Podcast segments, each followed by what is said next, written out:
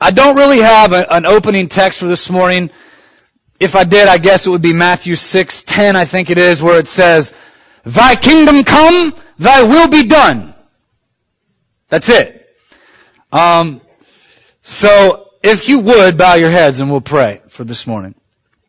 Father, we thank you, Lord Jesus, for this morning, another opportunity to come into your house, corporately, collectively, as the body of Christ to hear from you, Father. We ask, Lord Jesus, that you would give us ears to do just that, that we would hear what you want us to hear, that we would not have selective hearing. God, that we would commit and that we would be changed, that we would be challenged, that we would be touched. God, that you would move on us in any way that you see fit. We say this morning to you, do what it takes in our own personal lives, Lord Jesus, to speak to us, to change us, to have your way. And we say to you, thy kingdom come, thy will be done. In Jesus' name. Amen. Uh, so I was asked to preach a few weeks ago, and um, and I, I knew that I was going to be going on vacation. And I, but I've never turned down an opportunity to preach, and I had to prepare something prior to leaving. Had a pretty good, pretty good idea, pretty much done, except for organizing it. And uh, last Wednesday night, when really late Wednesday night, when we were going to sleep, uh, we got the information and text, I think, from Joe and Ruth about Phil and Jen and their situation. If you don't know, um, they uh, lost their baby uh, this past week, and it has been a battle. Five months, I believe. She was five months along, pregnant, and I started thinking about some things, and that's what everybody was praying for this morning over here. And I really started to kind of think about my life, my wife and I, our lives, our church's lives, the people that I'm around, the people that I'm always talking with, my coworkers, just my life. And I started questioning, okay, God, why? Why does something, something like this have to happen? And I, and, and there were, uh, you know, there was some silence and this, this situation, right when I heard the news, really broke my heart. I was deeply saddened for them. And you know, when you get a lot of situations and a lot of predicaments and news that comes your way from different families, sometimes you just, oh, it's too bad. That's sad. It's not me. It's them. And we just kind of, we don't really think about it. We don't really think about how the Bible says to bear ye one another's burdens. And um, that's not what this is about. But things like this that happen kind of cause you to think about your own life, I think. So, uh, I guess, you know, my wife and I, we started talking and uh, we shared some emotional moments together and, and I just asked her because I, I always am thinking about these things in, in life. I just said, are you, to my wife, I said, are you where you want to be right now in life? Are you where you want to be? Now think about that for your own life. Are you where you want to be or are you settling for whatever? Just whatever happens and you just go with it? Or are you where you want to be in your life? You could be 85. You could be 16. Are you where you want to be in your life? See, when I think of a message like this, I think, no! I don't think I am. Now I know in all things to be content, but I should never be satisfied spiritually with where I'm at in the state that I'm at. I want more. I want to hunger for more. I want more out of my life. Do you agree with that? So I think this kind of a message is for everybody this morning. And uh, another question I asked her, are you where you thought you would be right now? Or where we thought we would be right now? Did you ever think that this would happen or this could happen or we'd be in this situation or and there's things in life like Phil and Jen and their situation and their family and things that kind of check you they kind of check and see what you're made of and they cause you to question, am I really doing what I want to do right now? So, um, at the same time asking myself questions in my head, and I know we've all been here because sometimes you feel like your efforts that you try to do for God or for your family or in your job, your efforts are absolutely worthless. Like you've missed the mark. Maybe you've missed your chance. I feel like that sometimes. I feel like I've missed my chance. I feel like, well, I know God called me at a young age, and I know 31 is not old. or older or elderly, I understand that, but I'm thinking, God, have I missed my time? Have I missed my chance? Do you ever think that to yourself? Do you ever think that, well, can't get it back, now I have to settle for whatever comes because I've blown it, I've wasted this time, this error of my life? Do you ever feel that way? So, um, you know, we just kind of settle for what we've been dealt. Like time has passed and we're just trying to hang on to the same thing every day for the rest of our lives. That's not a bad thing. Doing the same thing every day for the rest of your lives. But this, but sometimes we don't talk about these things and it gets inside of us and it bothers us like, is this really my life? Do you ever feel like that? Is this really where I should be? Is this really where I'm supposed to be? Have I done something that have, has kind of prolonged the process of where I'm supposed to be? Should I be somewhere else? Is that God's will or am I just this is where I'm at right now. This is where I'm hanging out. Guess we'll see what happens next and just go with the flow and roll with the punches. Well, here's some good news. Romans 11:29 says, "For the gifts of God and his call are irrevocable. They cannot be withdrawn." Isn't that good news? So, if if like your driver's license and you do something stupid, speed, no seatbelt, no headlights, they bust you for something else. They take your license, they revoke them, they take, God doesn't do that. He says, here's my gifts, here's my call, I knew you before you were born, they're all yours. And I'm not going to take them from you. They're irrevocable, they cannot be withdrawn. Isn't that nice of God? But, it is up to us to respond to those gifts and the call of God in our lives. Because sometimes I think, wow, how many people are working jobs they're not even supposed to be, excuse me, be at? Now I'm not saying that thank God for employment, you understand. But have you done something in your life that has repathed where you're supposed to be? Are you just settling? You could be an older person. Well, what are your thoughts? What do you want out of life? What kind of inheritance do you want to leave your kids, your grandchildren? Well, 1.2 million dollars. That no, no, no. Then you don't you don't want what God wants. So you have to ask yourself, what do you really want? And sometimes at night I, I get into bed and I, I tell Jen, I'm hopefully I, I'm constantly thinking like the rapture could happen any second. I'm constantly thinking like, where am I? What am I doing? That's a good place to be, right? Checking yourself all the time. Making sure you're in right standing with the God who created you, redeemed you, and can judge you. Amen? Constantly checking yourself. So sometimes at night, sometimes at night I get into bed with my wife and I just kind of say sometimes, here we go again, same thing, back to sleep. Every day, same thing, we're going back to bed again.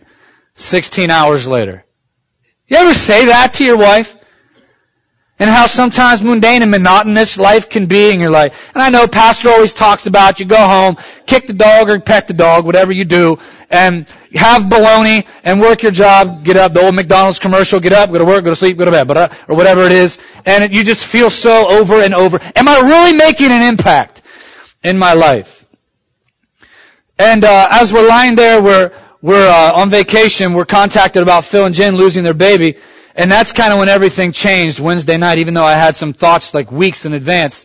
And I just started thinking, there are things that happen in life that cause you to think.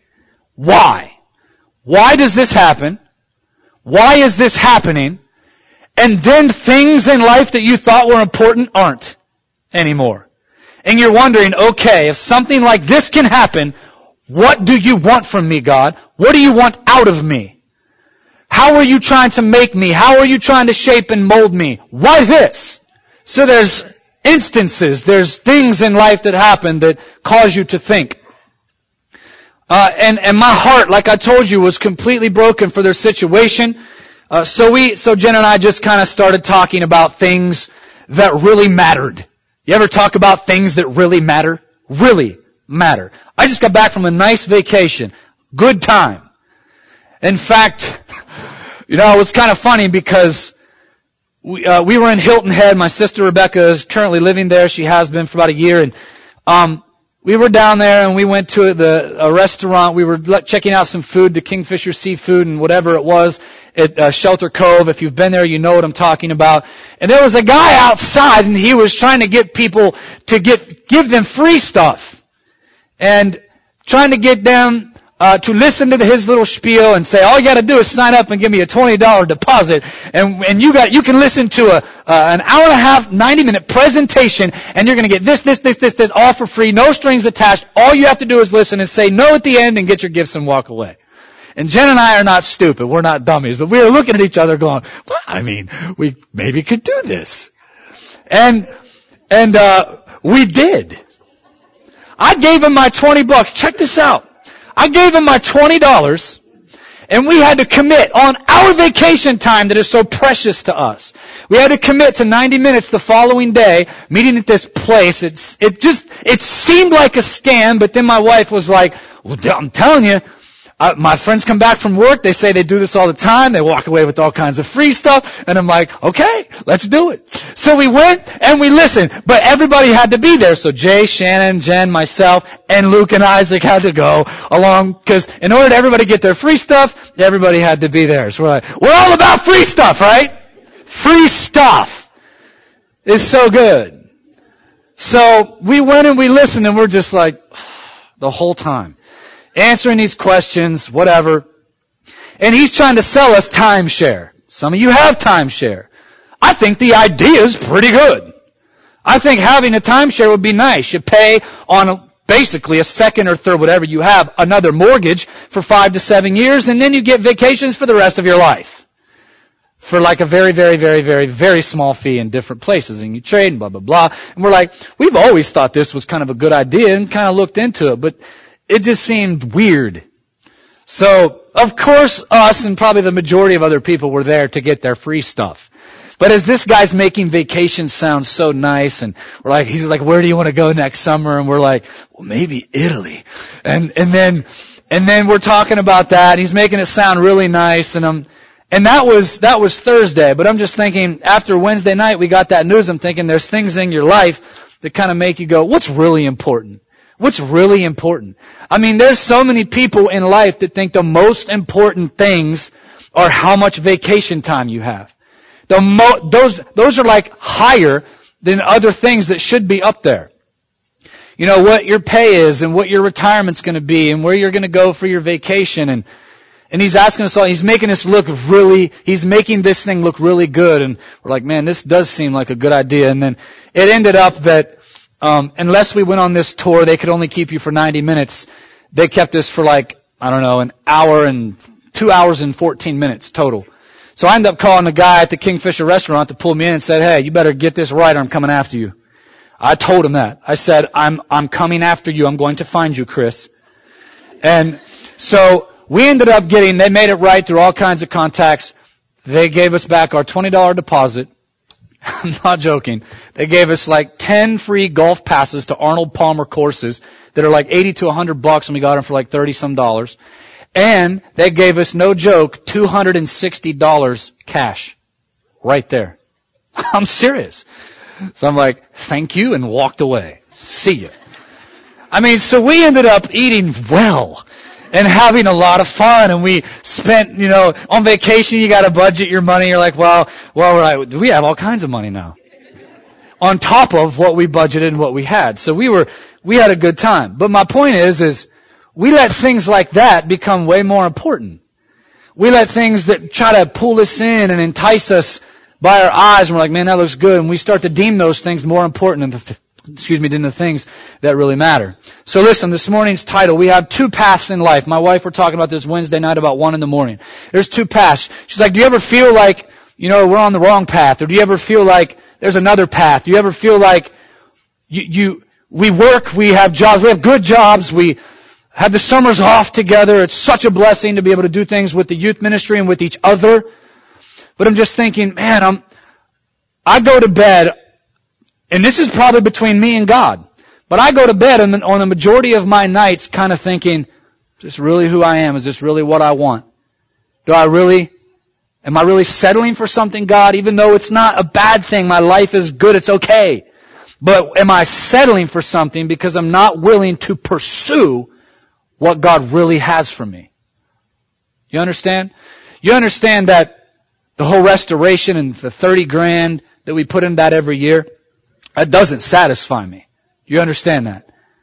You might look at a youth pastor or pastor and look, man, they're, they're, they're holier than us. They seek God every day for 25 hours and, you know, they know everything and the kids come to us and it seems like we're always pouring and investing and we know, and I'm like, I know God, I know that, it's all great and it's for your kingdom, but am I doing what you want me to do? Right now. Am I supposed to be doing something else or talking to other people or in a different situation? What would make me happier? You ever ask that? Or do you settle and you have no idea and you're just kind of, oh, I'm just satisfied, whatever. Is that how you feel? Because you will stay right where you are if that's your attitude. I'm just trying to press into all of us and challenge and say, are we doing what we're supposed to be doing? So the title is a question that can't be switched around and not directed to yourself. In other words, if I made the title, what do you really want? What do you really want? You would take that title and ask somebody else that. What do you really want? See, I don't want a title like that because we switch titles on us. And I want to make sure I'm included on this because every time that I preach, I want to make sure I say things like we and not you guys. And, and me too and us, not you and pointing. That's what we have to do that as we preach because we know that we're all in this together. And I don't want it to be something I ask you like I don't need to ask myself, but rather something we can all direct at aiming ourselves. You understand? So the title of this morning's message is, What do I really want? What do I really want? Because then you can ask yourself, what was the, this morning's uh, message title? And you can say, what do I really want? And that's aimed at a question towards yourself. So it's for nobody else this morning except for you. Make sure that you are currently doing and how you are currently living is what you want. Do you want Him? This morning's all about a self-check, self-evaluation, motives, intention check. A chance to see if you want what God wants and a chance to change if you don't. A chance to cash it all in in exchange for what actually works the way it's supposed to work. Depends on how bad you want it and how much you're want, wanting to change. Or you could just settle for less because you weren't willing to fight for it. Now I was uh, uh, Friday, I called you, Abby, because you've been to Hilton Head a bunch, and asking her about beaches, where to go, what's nice. Folly Field Beach, we ended up going there. We walked there. It was 110 degrees with the heat index where we were. It was hot. We were drying out. I mean, dehydration could creep in, and you know, in the in minutes, and you had to keep liquefied and keep the the liquids in you. We had two small boys with us, and we found really good parking spots, but we had, all I had on me was $100 bill. It didn't take $100 bills. Jace forgets his wallet at the house. My sister brought no money. So I'm like, we got these great parking spots, and we have no money to keep us here, and the sign says, basically, we don't care about you, you're going to be towed at your expense, whatever. See it. So we're like, oh, for crying out loud. So Jace had to sit in the van in the back with the thing propped open uh, with my sister for a little while. And when I say a little while, it was enough time for me to walk in a 110 heat index about three or four miles with nothing to drink. I mean, I was seeing mirages. I, I was hard to concentrate. You understand? And, and this is the, this is what we do in life. This is what happens. It says, um, you know, the situation, we have a hundred dollar bill and I needed to find change for that one hundred dollar bill. It's hot sun, it's the heat index is 110, I have no water, I'm walking for three or four miles, I'm leaving others out to dry, they're waiting while I'm trying to get change. I go down to the beach a half mile, I'm asking people for change. Um, I go back up, um, and I go to a hotel lobby, they have no money. Go figure, right? They have no money. So I go back down to the beach. They say, well, that person that does the beach rentals will have money. They're on break. They weren't there. So I walk back down there. Then I walk up to another hotel. I go to a bar. Surely they'd be loaded with money. It was busy. They have no change. They can't break it. So I walk to three or four more hotels to all of their lobbies and finally get to one, get to one, and they didn't have any change. But a guy walked up with the wallet and said, you trying to break a hundred? I think I got you. And he flashes out all his money and he breaks a 100. I said, well, I need ones too, sir. I don't have any ones. There's a convenience store right there. So I'm on a mission trying to get change so we can park.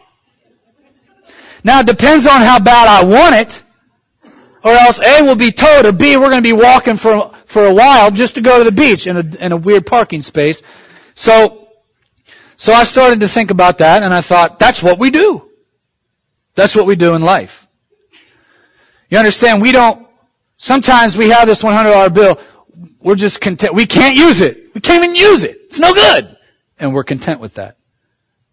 The people who are fighters and are questioning, what is my life really? Am I willing to go around and to exchange for what works? Is life working for you? Is it working? Is it working out? Are you mad more than you are happy? Are you sad and depressed more than you are up? Are you confused? Are you frustrated more than you're content and satisfied and things working for you? Sometimes I think because they say being a Christian's hard, man. No, my Bible says that the way of a transgressor is hard. Not being a Christian if you're really in love and you really want what God wants for you. It's not hard. His yoke is easy and his burden is light. There will be trials and many things will happen, but it's worth it because you know him. You know him and you know what he wants. Sometimes we just guess and say we know him. So I believe if you want something bad enough, you'll do whatever it takes. But some just settle and go without or just talk about it or some just act like everything's fine but they don't know what else because they don't know what else to do. So when I hear things like Psalm 42:1, as the deer pants for streams of water, so my soul pants for you, O God. And then I think about that scripture and I'm like, is this even true for me? Is that how bad I want God and I want God's will? Do you really want it that bad? Like the deer pants for water, maybe the deer being dehydrated and longing for a stream, a brook of water. Do you really want God that much that you will go through whatever it takes to get to Him? Do you ask yourself that question? Man, how bad do I really want God? Look at my life. Look at my life. So is this true for us? Is this true? Are we really that thirsty?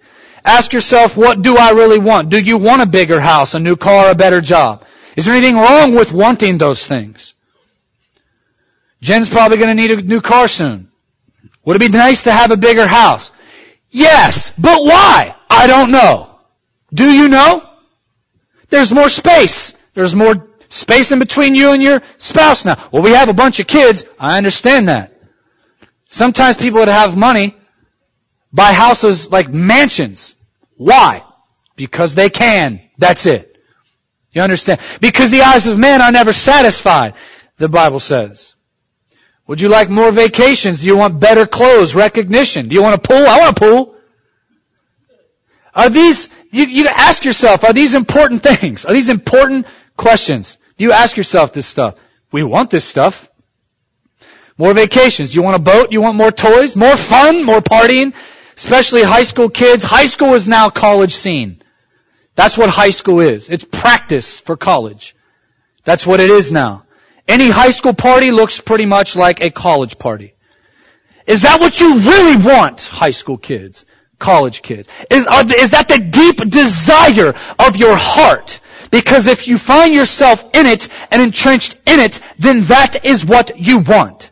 Does that make sense? Do you want to party? Well, I'm a Christian. No, I don't want that. No, no, no. The Bible says there's a war. There's a war inside of you. Do you really want to be a Christian? Do you like being a Christian?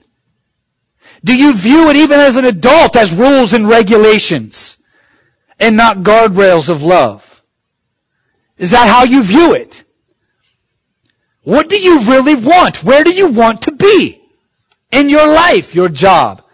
Do you want to do drugs? Because some do. Do you want to drink or do you always go back to drinking or an addiction? Is that what you want? Is that a deep desire of your heart? Yes, I love to drink. I love it. I want to do it. It is who I am, it's what I've become, and that's what happens to us. What we get into is what we become, and then there seems like there's no way out. So doing what your unsafe friends or acquaintances are doing all the time. Jealous of sinful lifestyles so we can attempt to do both. In fact, I was on Facebook last night, uh, getting a couple of statuses that I'll read here in a second. Uh, from the situation that's going on, but there was a girl that had the Acquire the Fire t-shirt on, and it said, it was a cool shirt. I have the shirt. Some of you have it. Encounter. Remember the tour Encounter? ATF, Acquire the Fire. Encounter. And she has that shirt on. And she's at a friend's house playing beer pong and drinking games with that shirt on, hugging people, beers on their face, cup in hand, and that shirt. What does she want? Is that what she wants? It misrepresents, doesn't it? You gotta find out what we really want. Because I'm telling you, if you really, really want the world, you can have it. You can have it. But for a season. Maybe a few seasons. Or for a lifetime.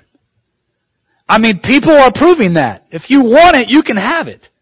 So what do you want? What should our motives be? What should our incentives be? What should our intentions be? Psalms 37 says, Do not fret because of evil men or be envious of those who do wrong. Yeah, I know, God, I know. I'm not supposed to want what the, the bad people want. They're not bad, they're blind. Do you understand that? Or be envious of those who do wrong. For like the grass, they will soon wither. Like green plants, they will soon die away. So that kind of keeps you in check. Okay, so the stuff they're doing, they're going to die and wither. See, that doesn't sound good, but we like the doing part. You understand? Trust in the Lord and do good. Dwell in the land and enjoy safe pasture. Delight yourself in the Lord. Listen. And He will give you the desires of your heart. What are the desires of your heart? The deep longing desires of your heart. Maybe you have none. You need to get some. Because God says, well, I'll bring it to pass. He says, commit your way to the Lord, trust in Him, and He will do this. That's powerful. He will make your righteousness shine like the dawn, the justice of your cause like the noonday sun. Are these really deep desires of your heart, things that could change the quality of your salvation, these worldly desires, or cause you to honor God more if you had them? So we, there are things in life that happen to cause us to awake from our slumber, to snap out of our infatuation with the world, or just to knock your routine out of alignment, right? Things happen to do these things. Problem is, is sometimes they last for a phase or a streak of a week, two month, or a year, and then we're back to desiring and living out our desires in the way that we want. So this morning is a checkpoint. What do I want? What do I really want? I mean, things that can happen to kind of cause you to think. Uh, my wife personally going through three months of testing for cancer from December to like February or March this year while planning for the restoration. That caused me to go, okay, what's important? What's important in my life? Maybe you've had a spouse die. That caused you, at least for a little while, to say, what's important in my life? What's important? Where are my priorities right now? It checks you, doesn't it? If you've had a spouse die, or maybe you have an unsaved spouse. These things, they keep you in check.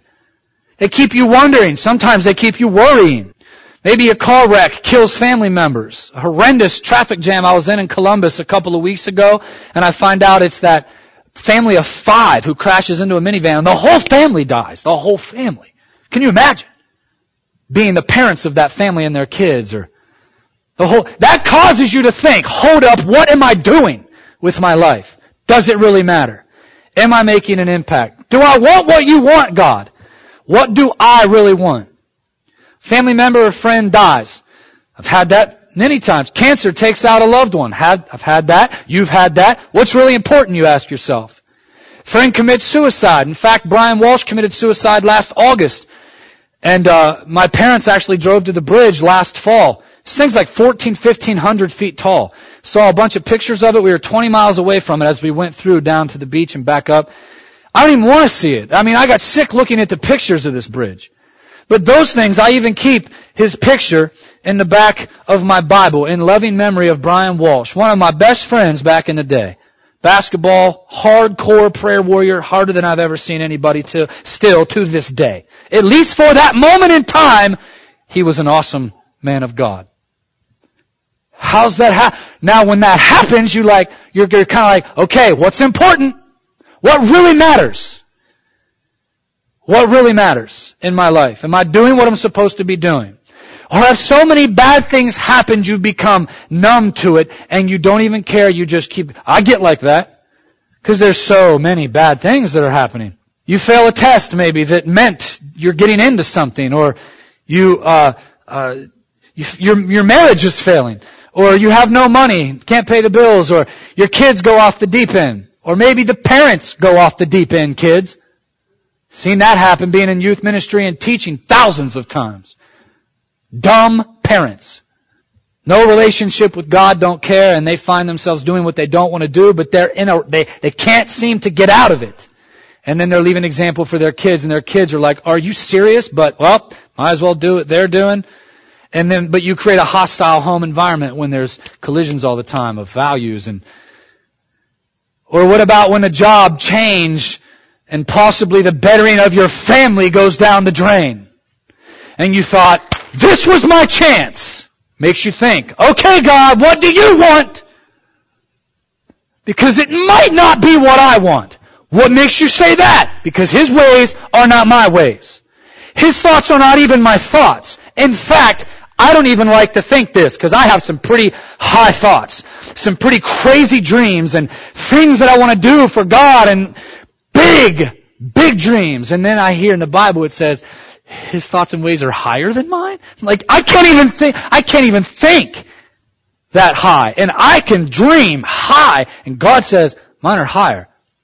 You might not think they're better at the moment, but they're higher because I'm going to get the glory from them. What is your life? Or Phil and Jen having a baby.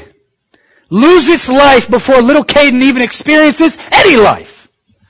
How is that fair? How is that fair?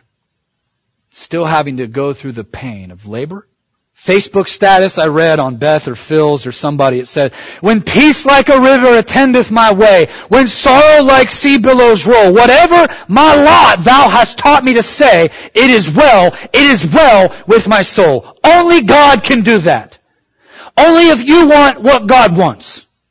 When you desire what God wants, you will find a way for God to get glory in it. See, that status didn't have to be like that. Or maybe that status is like that because if you face that situation, how would you react? Would you shake your fist at God? Would you turn your back on God? Would you ask why for the next million years without moving on? Would you try to understand or figure out God something you can never do and waste your life and time doing it? Or would you grab it and embrace it and, and, and lay hold of it and say, if this is what you want, it's what I want. What do I want? It's a question you ask yourself. You getting everything out of your job you expected? Everything. Is it giving you eternal spiritual satisfaction of how you're living your life at your workplace? Another status they said, I think this was Phil, it says, He works in ways we cannot see. Remember that song? God will make a way when there seems to be no way. He works in ways we cannot see. God will make a way. God, He will make a way. Man, that's powerful in a, in a situation like that. That's powerful. How do you even say that? Because of God in you. His ways are not our ways, he said in the status. They're higher. That's when you begin in that moment to experience the true peace, love, faithfulness, grace of God for yourself in a big way. And not just hear about it and see how other people go through something. You trust Him. When you go through these things the way you're supposed to, you can say that the song says, though I have not seen Him, this is a Hillsong, a song I think, um, it says, though I have not seen Him, my heart knows Him well. That's beautiful. That's powerful. I haven't even seen this God, but my heart, oh my heart knows Him well. Because I'm allowing Him to take me through these situations. You have unsaved kids. John 17:3 being accomplished. I came so that you might know me and the one who sent me. My heart knows him well. Why are you here? What are you doing? Are you supposed to be going to college? Are you supposed to be? How do you know? You're supposed to, I mean, I, str- I, I deal with that all the time. Okay, God, I know I'm supposed to be a teacher right now, but I feel this call, this strong call for the ministry. But I am in ministry. But everybody's in ministry. And then all these thoughts happen. I think the higher I become more a teacher and maybe administration because I can be a principal now and I'm like, oh, money, money. And then there's more and then there's more opportunity and then I can lead from the top and be a good example. I'll be a good example. God, listen, if you're not faithful over little, He's not going to make you faithful over much. You understand? There's got to be a balance. Life comes at you fast and hard. Can God get glory from these things that happen? Do you want what God wants? Ask yourself, do I want what God wants? Maybe you don't because you think, well, his ways aren't my ways. I want what I want. I want what I want. Do I accept God's will? Do I really believe his ways are higher? Do you really believe that? Romans 8:28 says all things work together for good for those who love God and are called according to his purpose. Listen, this is for the Christian. This is for the Christian. All things work together for good. What are you going to say to the unsaved? You're living in sin up to your hair. You can't say, well, all things work together for Or maybe you had an experience with God in church, and then you walk away from it, and then you start to do your own thing. Well, I'm going to drink because I know that all things work together for good. That's not for you. It's for Christians who go through trials and tribulations and heartache to where they can claim and grab a hold of that scripture and say, I know no matter what I feel, I know that all things work together for good. I know they do, and it, and it goes for those who love God. Do you love God? Do you love God? They will work together for good. Why? Because God will get glory. That's the good. Why do you need to feel great? Why do you need to feel perfect and uplifted and life is absolutely flawless without trials and tri- That's not what the Bible says. Our desire should be God's desire. Our will should be desiring to do His will. Man, I don't know. Do, what do I really want? Ask yourself that question. Are you settling? Uh, if what you are doing is not what you want to do, but it's become a lifestyle. Well, I don't want to do it. Well, Paul says, the things I don't want to do, I do. The things I want to do, I, I don't do. And that becomes a lifestyle. There's victory over that. There's victory over that. You understand that? Well, I guess that's what the Bible says. I do what I don't want to do. Here we go. This is Christianity. What are you doing? Well, it's something I don't want to do. Why? Then don't do it. It's a choice. No victims, only volunteers. So when hurt and pain comes, Listen to this. I was asking myself this question. Do my priorities get temporarily rearranged or permanently and eternally altered and metamorphosized forever? Or is it just these little moments that change me for moments? When something happens that doesn't go your way, you let it change you, you kind of think about your priorities and that's not really important. But we go back. See, I believe that's the trick of the enemy too because we don't have to go back. We don't have to go back. Listen, maybe not just one day, but uh, maybe a series of days that or days to come. Events will continue. The Bible says to change glory to glory. 2 Corinthians 3.18 says, and all of us have had that veil removed so that we can be mirrors that brightly reflect the glory of the Lord. And as the Spirit of the Lord works within us, we become more and more like Him and reflect His glory even more. So as we change from glory to glory even more, we reflect Him. The image is Him. When you look in a mirror, you should see Him, not you, because if you exist, He can exist. so in these situations where we allow God to work inside of us, the Bible says that's another chance. That's one, that's another glory. From glory to this glory.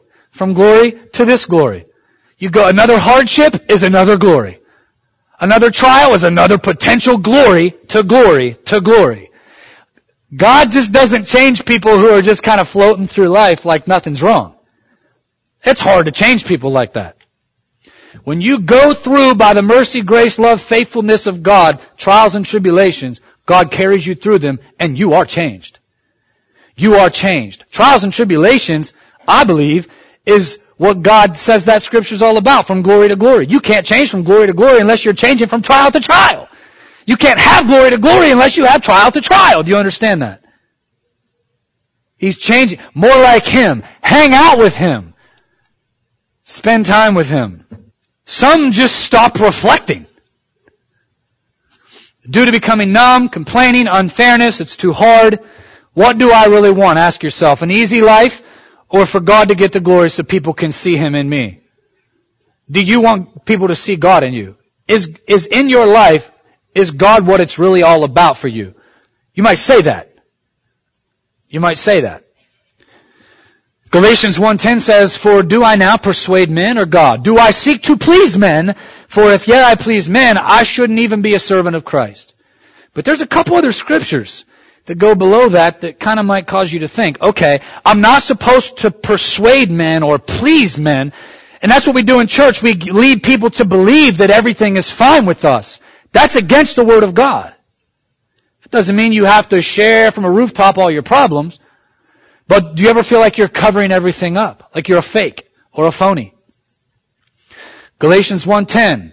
It's a question. Do I want to persuade men or God? Do I want to, do I seek to please men? Ask yourself this question. Do I seek to please men? I say for my personal experience, yes. I have wanted to please people. Have you ever? You want to please people. Kids want to please their parents. That's okay. But when it comes to spiritual things and putting on a mask or a facade, just so you can please men, just so you can persuade them that you're okay. 2 Corinthians 8.21 says, For we are taking pains to do what is right, not only in the eyes of the Lord, but also in the eyes of men. Wait a minute. So we want to do what's right in the eyes of men? Yeah. Yeah. But you're not seeking to please them or persuade them. You're doing what's right, so God says, and then, in turn, you make God look good in front of men. Matthew 5:16 the Bible says this, let your light so shine before men. We've messed this up. TV programs and suits, Peter Popoff and all these boneheads that are out on TV, we've messed that up. We've messed it up. Let your light so shine before men. They think that's a flashy suit and a yacht behind them as they ask for your money for a green prayer cloth or spring water. They think that's what that is. Shine before men. Look at me. That's not what that is. It's look at God as I humbly walk by you in nothingness. Let your light so shine before them that they might see your good works and glorify your Father which is in heaven. There's a lot of things in this life that cause you to think and, and kind of, like even things that are going on in the world. Even things that are happening, headlines you hear from around the world, they cause you to be sobered up and say, okay, I mean, are you, who, who's really thinking about the rapture all the time? The Bible says to have the mind of Christ. I, I think he wants to come back. Do you ever get, you get that feeling? I think he wants to. I think he wants his church. I think he wants to, he, he's been sifting for a long time. But he wants his church. And when you hear headline, headlines like this, oh, these are all headlines from 2010, May, June, and April, May, and June. Headlines. Obama to support anti-Israel resolution at UN next week. We take our hands off Israel as their friend and ally and helper. We're, we're in big trouble. And that's what is happening. Does that cause you to think, man, where am I in life? Where am I? What am I doing? What do I really want? More headlines. Most Christians cannot explain their faith. Israel stations nuclear missiles sub off Iran. Giant sinkhole open up in Guatemala City. San Andreas-like earthquake fault found in eastern U.S. Ooh, what am I doing? What do I want? Just to keep going and doing my job and not saying a word and cutting out a silent living in faith and just U.S. money supply plunges at 1930s pace. Is, is frog exodus in Greece sign of coming earthquake? If you read that article, there were millions of frogs leaving and an earthquake hit. I forget where it was, and that was a sign. I mean, he, God is, God is just not like us, is he? Electronic pearl attack could devastate U.S. in 15 minutes. A crash, computer crash, could devastate our nation in 15 minutes. Done. And we're, well, we're, what do we do? Yeah, what do you want? What do I want? Obama call for international order raises questions. Looking for someone? Soon you may be able to search barcode. Netanyahu turns to Bible and tussle over Jerusalem. Stock market dives nearly 1,000 points. Fear of Greek debt crisis spreading. Underwater oil gusher, a massive crisis no one imagined. Millennial generation and Christianity. What's missing? Franklin Graham mounting persecution of Christians. Christian preacher arrested for saying homosexuality is a sin. Obama to call World Summit and Mideast peace talks fail. If Mideast peace talks fail. So they're talking peace in the Middle East. They have been for a long time. I know. I get that. After nearly 3,000 years in exile, lost tribe heads home to Israel. Doesn't the Bible say all through it that one of the signs of the coming of Jesus are the Jews returning to their homeland? It's happening. Russian Jews, Ethiopian Jews. It's happening all over. All over. What are we doing? What do we want? We're making decisions about what to wear. And that's okay. I, you understand. But what do you really want? Is your family in order? Is your house in order? Are your children saved? Are your grandchildren saved? Or are they drinking? Are they doing drugs? Have they cheated on their spouses? What are you praying for? What do you want? What are you storming heaven for? Noah's Ark believed found on Mount Ararat. I know that happened a little bit in the past, but they actually think they have proof that it is Noah's Ark. Okay. I mean, that's where it said it landed. Well, it can't be. Maybe it is. Probably is. It's another one of those obvious things that the Bible's true. No one wants to believe it. Army disinvites Franklin Graham to prayer day. Mark of the beast ID card idea is back. One third of Americans say own government a threat. We're afraid of our own government. Utah shook by largest earthquake in 75 years. Iceland volcano eruption melts glacier, causes floods. Judge rules National Day of Prayer unconstitutional. Locust plague hits Spain-sized area of eastern Australia. Obama limits when U.S. would use nuclear arms. Israel fears Obama heading for imposed Mideast settlement. Posters in Jerusalem call for construction of third temple. This is this year. What, what are we doing? What are we doing? There's little things, Phil and Jen, that cause you to kind of wake up a little bit and say, okay, what am I doing? What do I really want? What's really important? Could it be a moment that changes things for a moment, or could it be something that changes the way you think forever? Posters in Jerusalem uh, state Passover sacrifice would provoke Muslims. Blair chooses America and plan to unite religions. New brain scan can read people's thoughts. National ID card at center of immigration plan. 500 Christians slaughtered by Muslims in Nigeria. And this is just a few things about the Muslims. Jihad means striving. The Quran says, strive hard against the unbelievers and be firm against them. Therefore listen not to the unbelievers, but strive against them with the utmost strenuousness. The Quran also says, for Allah loveth not transgressors. Doesn't your Bible say that Jesus loved the sinners and came to seek that which was lost and he loved. Allah doesn't love transgressors. Slay them wherever you catch them, the Quran says, and then fight and slay the pagans wherever you find them. What do I really want? What do you want? When all this stuff is happening, little things that is happening, what are the questions that go through your mind? The question, what do you really want? Whatever it is, it's being made manifest in your life right now. Luke 6:45 says, "The good man brings good things out of the good stored up in his heart, and the evil man brings evil things out of the evil stored up in his heart. For out of the overflow of his heart the mouth speaks, or your actions do. Whatever, whatever you're doing, that is your heart. That's what we want." You can't say, "Well, I really don't want this." Yes, you do, until you decide and beg God to change you and change your desires. Change your desires. Uh, this little piece says most young adults today don't pray, don't worship, don't read the Bible. A major survey by a Christian research firm shows the, if the trends continue, the millennial generation will see churches closing as quickly as GM dealerships, says Tom Rat, uh, Rainer, president of Lifeway Christian Resources. In a group survey of 1,200 18 to 29 year olds, 72% say they're really more spiritual than religious.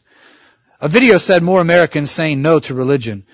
Ages 18 to 29 say less religious, not necessarily more secular, just less religious. Dropouts say young adults aren't sticking with church. And Jen and I see that all the time. All the time. Almost with the majority, with the majority of our kids. Well, what are you telling them in there? No, no, no. It's a choice. We're giving them the Word of God. It's a choice. And it breaks our heart when people go the other way. And people do it all the time because it's what they want to do. You understand? What do I want? Well, no, I don't. I just, I just can't. Yes, you do. Just come to church. But I just come to church. Read your word. It's a spiritual battle, isn't it, that takes place in the heavenlies. Among the 65% who call themselves Christian, many are either mushy Christians or Christians in name only. Rainer says most are just indifferent. The more precisely you try to measure their Christianity, the fewer you find committed to their faith. Key findings in the phone survey conducted in August and released today said 65, this is last year, 65% rarely or never pray with others, and 38% almost never pray by themselves. This is Christians. 65% rarely or never attend worship services, and 67% don't read the Bible ever. Many of, many are unsure Jesus is the only path to heaven. These are Christians. Half say he is, half say he's not.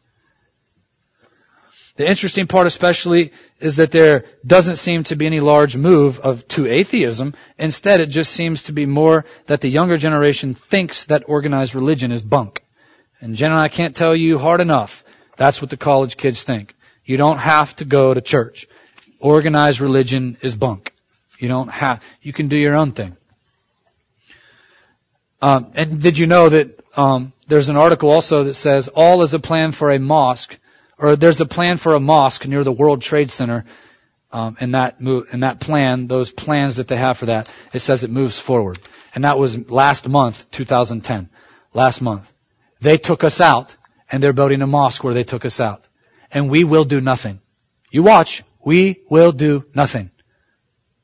Christian, what will we do? If trend continues, nothing. Nothing. 35 terrorist training camps in the U.S. and we know where they are.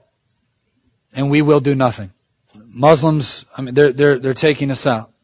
They're taking us, they're going to win over the world. The video you saw in five to seven years where it will be dominated by Muslims, that is happening. Uh, we saw a huge billboard on the way home. Jen and I, I think Jay Shan, the boys were asleep. I was driving. We saw a huge billboard on the way home uh, yesterday morning that said this, quote, big picture, huge billboard. It said, Islam is rising, ellipses, dot, dot, dot, be warned. And that was in whatever, South Carolina. Was it South Carolina, I think? Right before we entered North Carolina. Islam is rising, be warned. I don't know if that was like from the Islams or from America warning us. I'm not sure. Either way, my goodness. All the while, our own president has a questionable dual citizenship case in the Supreme Court. What do I really want? You better ask yourself what you really want, because what you want, you're going to do. And what you're going to be doing is what you're going to be found doing. When that one one hundred thousandth of a second, the rapture, the twinkling of an eye, the caught up, happens. That's what you'll be found doing. That's what I'll be found doing. What do we want? We have a chance right now to change. Right now. We must constantly protect our salvation and not esteem it lightly. Psalm 27:5 says, For in time of trouble he shall hide me in his pavilion, in the secret place of his tabernacle. He shall hide me. He shall set me high upon a rock. Proverbs 4.23 says, Above all else, guard your heart, for it affects everything you do. Guard it. If you really want God, His will, His plan, His ways, His name to be glorified in your life, heaven and even the trials that can change you from glory to glory, you must stay in fellowship. You must be in church Sundays and Wednesdays.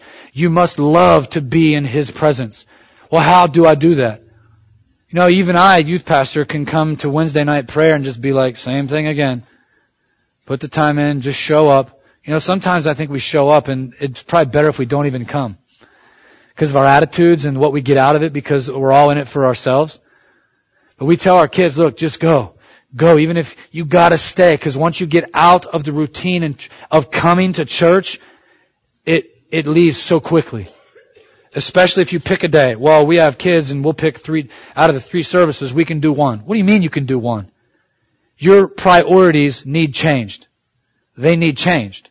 Well, I'm busy and I work, better, I mean, honestly, they need change. That, because that's our mindset. That's what it's become. We've accepted one service a week for some of us to this morning. And God is telling you this morning, don't let just a moment of something that's happened in your life change for just a moment. Change you for just a moment. Let these things get a hold of your heart. Constantly be thinking about these things. Don't give up. It would have terrible consequences if you give up. Even if it's only for one soul watching you, it's worth it. Or just your soul. Don't miss heaven. Don't miss heaven. Bible says better is one day in your courts than thousands anywhere else. I think another translation says better is one day in your courts than thousands spent on Greek islands. I mean, that's like, Who would want to be on a Greek island, secluded, people catering to your every need, sunshine and perfect temperature, hammock in the ocean, waves calm because of the, the reef, and, and everything's perfect, perfect. Sounds nice. The Bible says one day in your courts is better than a thousand like that. I mean, do you really feel like that? Do I really feel like that? Because if we don't, our desires need to change. In His presence is the fullness of joy. Is it? Is it? Is it the fullness of joy when you are in His presence? Is it? Ask yourself. Is it? We must stay prepared. We must stay in love with Jesus. It takes effort. It takes cultivation. Just like you would romanticize your wife, gentlemen. It takes effort. It takes cultivating that relationship. We must keep praying, reading and worshiping and asking God to continuously make deposits or intense desires to do so. If we really want Him, if we really want Him, we will do whatever it takes. Do you really want to spend more time with Him? He first loved us. That's why we can even love Him back. Do you realize the power and potential of even one hour in prayer and what happens in the heavens? Have you thought of that? Do you, do you, do you care? Ask yourself, do I care? Do I really care? Or do what I really, do, uh, what I really care about, is that what I'm doing right now? That's what I'm really caring about maintaining my yard to make it look nice. Nothing wrong with that. But is that the top of your list? Because there's nothing else to do?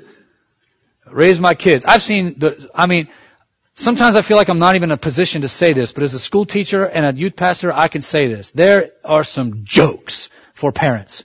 Jokes. Absolute jokes. Well, you're not a parent. I say that with confidence from what I've seen unbelievable crack up jokes. Jokes. Poor excuses. And they're, sometimes they're even in the church. And I can't even believe my eyes sometimes at the parenting that I see. What do you want, parents? Is that what you want? Is that what you want? Is that this deep desire of your heart? Well, once my kid gets 12, 13, I can't do anything about, what'd you just say? And if it wasn't abuse, I would, I would physically discipline every kid in my entire school. Cause they're not getting it. You understand that? Spare not the rod. drives foolishness out of them. I mean, I, I saw some examples this past week of kids. Scream, I mean, parents, give me a break.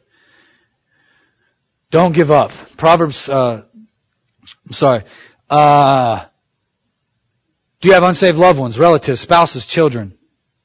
Is how you're living really prove that you care for their salvation and their eternal soul? Don't give up. Don't give up. Proverbs 16:3 says, "Commit to the Lord whatever you do. Your plans will succeed." Psalm 48 says, "I desire to do your will." Oh my God, your law is written on my heart. Your law is written on my heart. I desire to do your will. Do do we? Do do I? Do you? Do we really desire to do his will? How if we don't have a desire to do his will, how do we get a desire to do his will? John 16:13 says, "But when he, the Spirit of truth comes, he will guide you into all truth. He will not speak on his own. He will speak only what he hears, and he will let he will tell you what is yet to come. Don't you want to know? Don't you want to hear from God, the Spirit of truth? Have all these other voices to contend with? Proverbs 3, 5, and 6 says, Trust in the Lord. Lean not on thine own understanding. Acknowledge Him in all your ways. He'll make your path straight. Seems like there's a path of normalcy and a path that just a few people take. Risk-taking paths. Things that people want to do for God and they actually set out and they do them. Or we just settle for whatever a life. Question that. Every time you go to bed this whole week, what am I doing? What am I doing? Maybe you already do that. Psalm 84:11 says, "For the Lord God is our light and protector; he gives us grace and glory. No good thing will the Lord withhold from those who do what is right or who walk uprightly." For the Lord our God is our light and protector. Another translation says he's our sun, S-U-N. He's our sun and he's our shield. Psalm 32, 8 and 9 says, I will instruct thee and teach thee in thy way which thou shalt go. I will guide thee with my eye. Be ye not as the horse or as the mule which have no understanding, whose mouth must be held in a bit with the bridle, lest they come near unto thee. Are you constantly like Paul kicking against the pricks? You're like, no, no, I want to do my own. And you figure out every time I want to do my own thing, it's like headaches and crazy thing. Just hold still and let God do it. Hold still. I, I was, I would always I, I kind of grew up in junior high and high school cutting all my friends' hair. And they'd be all together, cut the football team's hair, and It's like, dude, hold still. Hold still. Hold still. And you're gonna look nice. Sometimes, I'm, I'm serious, there was this one kid who wouldn't hold still, and I was kind of giving him a crew cut. Buzzed him up, faded it up, looked real nice, and I left, he had real dark hair, and I left the patch of hair on the back of his head about the size of a silver dollar, and he never knew it, and I let him go. And he had to go to work. He was so mad. He wouldn't hold still. Hold still and let God do what He wants to do. It's going to make things a lot better. Psalm 143:8 says, "Cause me to hear." Man, if we're not, we got to listen. God, cause me to hear. Cause me to hear Thy loving kindness in the morning. Those who seek me early will find me. Get up, seek God. For in Thee do I put my trust. Cause me to know the way wherein I should walk, for I lift up my soul unto Thee. Matthew 6:10 says again, "Thy kingdom come, Thy will be done." Matthew 7:21 says, "Not everyone that saith unto me, Lord, Lord, shall enter into the kingdom of heaven, but he that doeth the will of my Father which is in heaven." If you're not doing his will, you're not going to heaven. That's pretty serious. Title, what am I really, what do I really want? What do I really want? 1 Thessalonians 5:18, Phil and Jen, and everything give thanks. For this is the will of God in Christ Jesus concerning you. How do you possibly, in everything, give thanks? Give thanks. This is the will of God, to give thanks in Christ Jesus concerning you. Psalm 25, 4 and 5 says, Show me thy ways, O Lord, teach me thy paths, lead me in truth and teach me, for thou art the God of my salvation. On thee I do wait all day. Do we want what the Bible says? Do we want to wait? Do we want to fear God like it says? Do we want to love God, serve God? Micah 6, 8. Do we want to do justly, love mercy, and walk humbly? Do we want to, Ecclesiastes 12, fear God and keep His commandments? Do we want that? Because that says that's the whole duty of man. Just remember Revelation 22:12 says this. Jesus says this. Behold, I am coming quickly. I am coming quickly. I want what you want, Lord. Whatever it takes, whatever it takes. I want what you want, Lord. Do we really? This message, the purpose of this message is to get you to wake up. Is to get you to think about yourself. Whether you're going into the 10th grade, whether you're entering junior high or high school for the first time, maybe you're going to be a senior, maybe you're going into college, you're getting your first job. You just had an interview. Maybe you're getting a job change. Maybe you're raising kids. You're almost at retirement. You're thinking about getting a new car or a new house or bettering yourself in some way. Can God get glory from it? And you can't negotiate, make deals with God. God, if you give me this house, then I'll serve you. Then I will use this house for your glory. I told God that. I told God before we moved where we are. I Said, God, we're four minutes from the church. I'm like, God, we can use our house look just like tonight. Tonight's youth service is at our house. All the kids, 6.30. There's the announcement.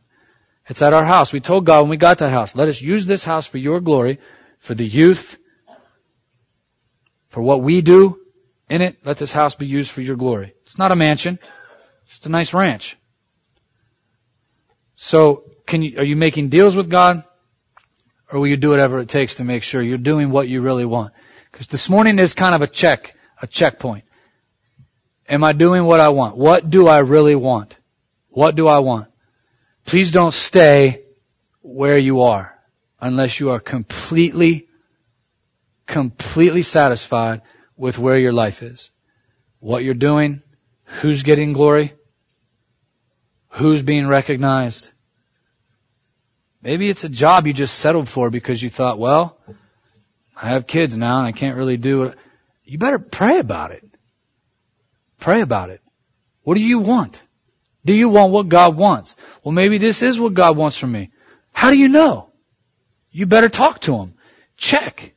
Don't settle for anything less than for what God has for you. So if you are here today for the first time, or maybe you've never given your heart to God, and you've never done anything that God wants you to do, or maybe you didn't know what you're doing, or who you're doing it for, or why you're doing it, or maybe you've never really done anything bad, or The Bible says we've all fallen short and you're understanding your decision to just follow him. John 1:12 says, "Yet to all who receive him, to those who believed in his name, he gave the right to become children of God."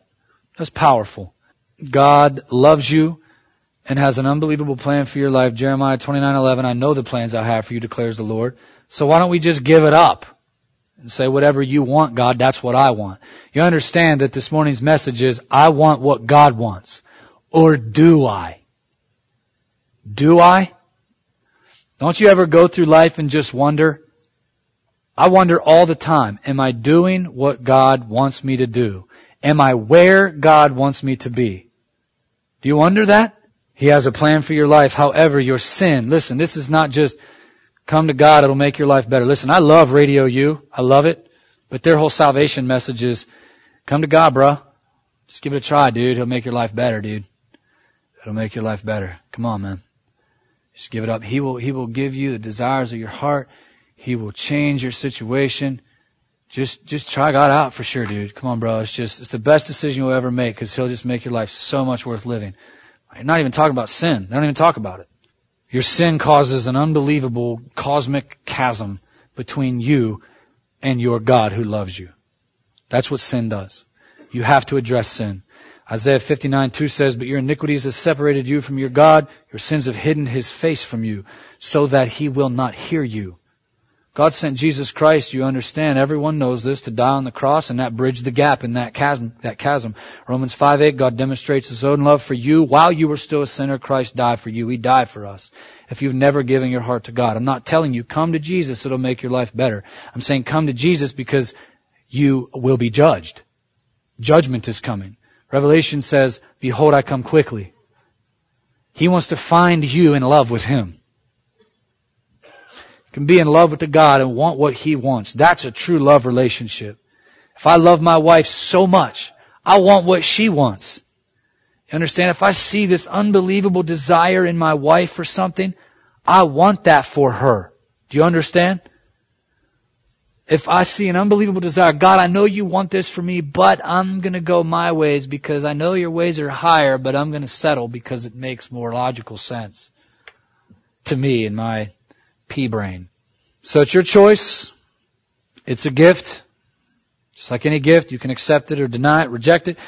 Romans 10, 9 and 10, if you confess with your mouth Jesus is Lord, believing in your heart that he was raised from the dead, you will be saved, for it is with your heart that you believe, and you are justified, and it is with your mouth that you are, you confess and are saved. Self-check. You need to decide, commit. To, today actually can be one of those glory days. From glory to glory. Here's your next opportunity for glory. Listen, God wants to open up a door to you. You understand that nothing or nobody can shut what the Father has opened. And it's opened this morning to you. To receive salvation for the very first time, to recommit your life, I mean, this is a message in my heart and my mind when I was planning this for 10 hours yesterday. I went to bed at 2 o'clock and this morning just getting back from vacation. Is a question in my heart that I feel like I ask myself all the time, but I thought, man, this is something that the congregation and the world, the people of the world, can constantly ask themselves every day. What do I really want? Am I doing what I really want?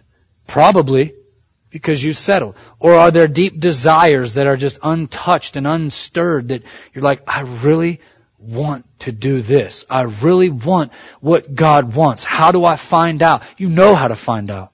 Nothing can shut what the Father has opened and nothing can lock what the Father has broken through.